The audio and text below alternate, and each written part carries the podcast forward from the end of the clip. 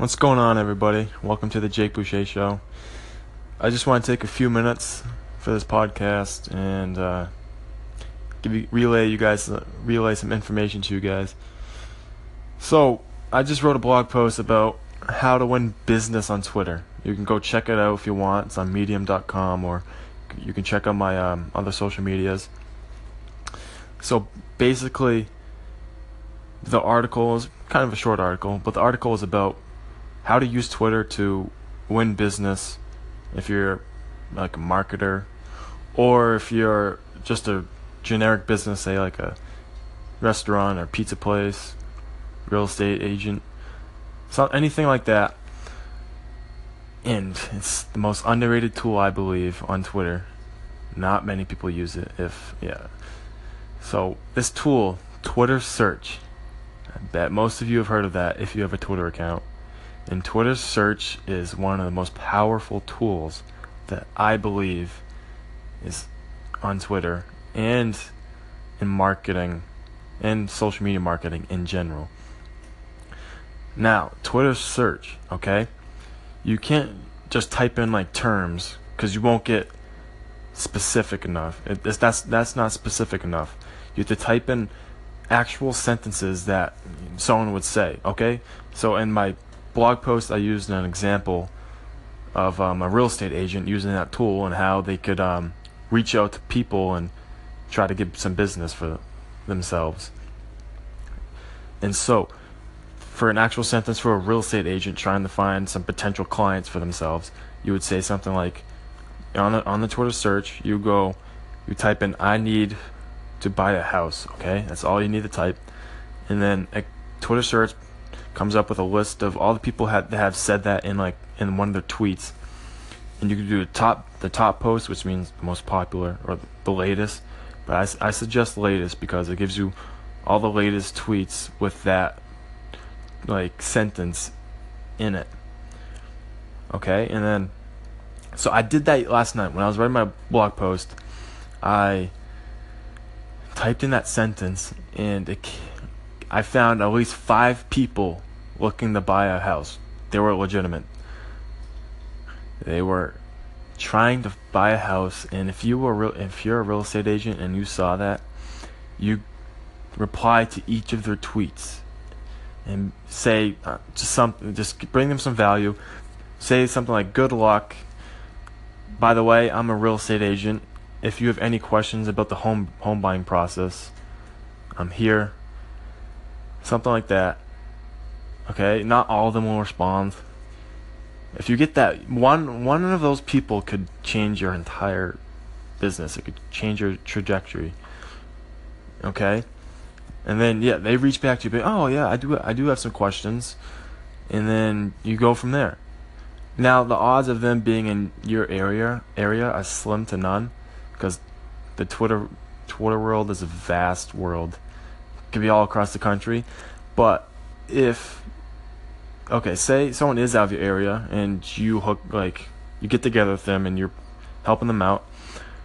Who's to say you can't refer that individual to another real estate agent and in California and then you get a commission from that real estate agent?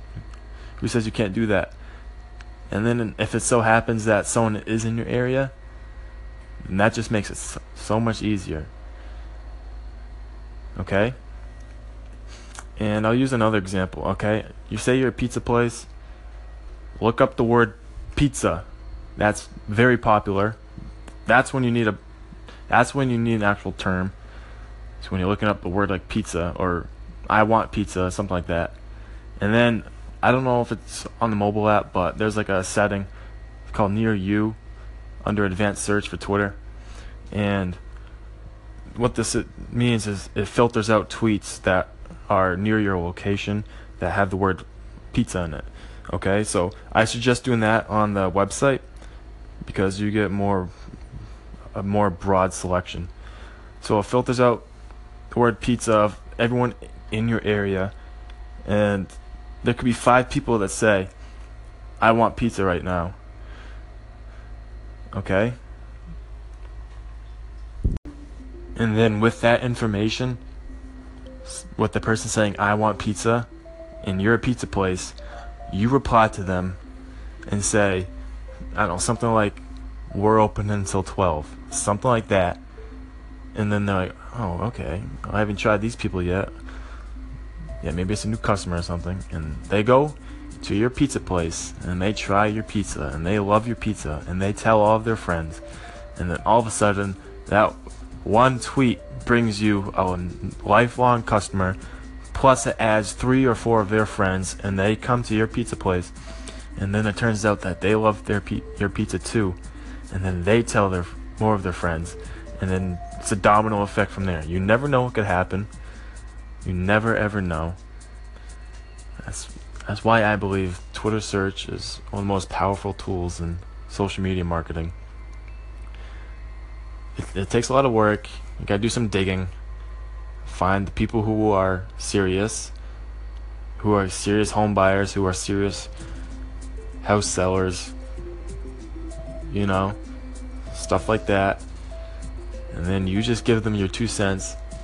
And then the more two cents you give to people, the greater your chances are of landing them as a client, as a new customer, like the pizza place, being a lifelong customer. You just never know. Just use that Twitter search, keep adding value, and then there's always going to be that one person that could change everything. Stick to it, okay? Nothing comes easy nowadays. You just got to put in the work. If you get fed up with not seeing results, you never know. The next person that you tweet at could be the, the next lifelong customer. You just never know what could happen. So that's why you should stick to it. Don't give up. Don't get discouraged. Okay?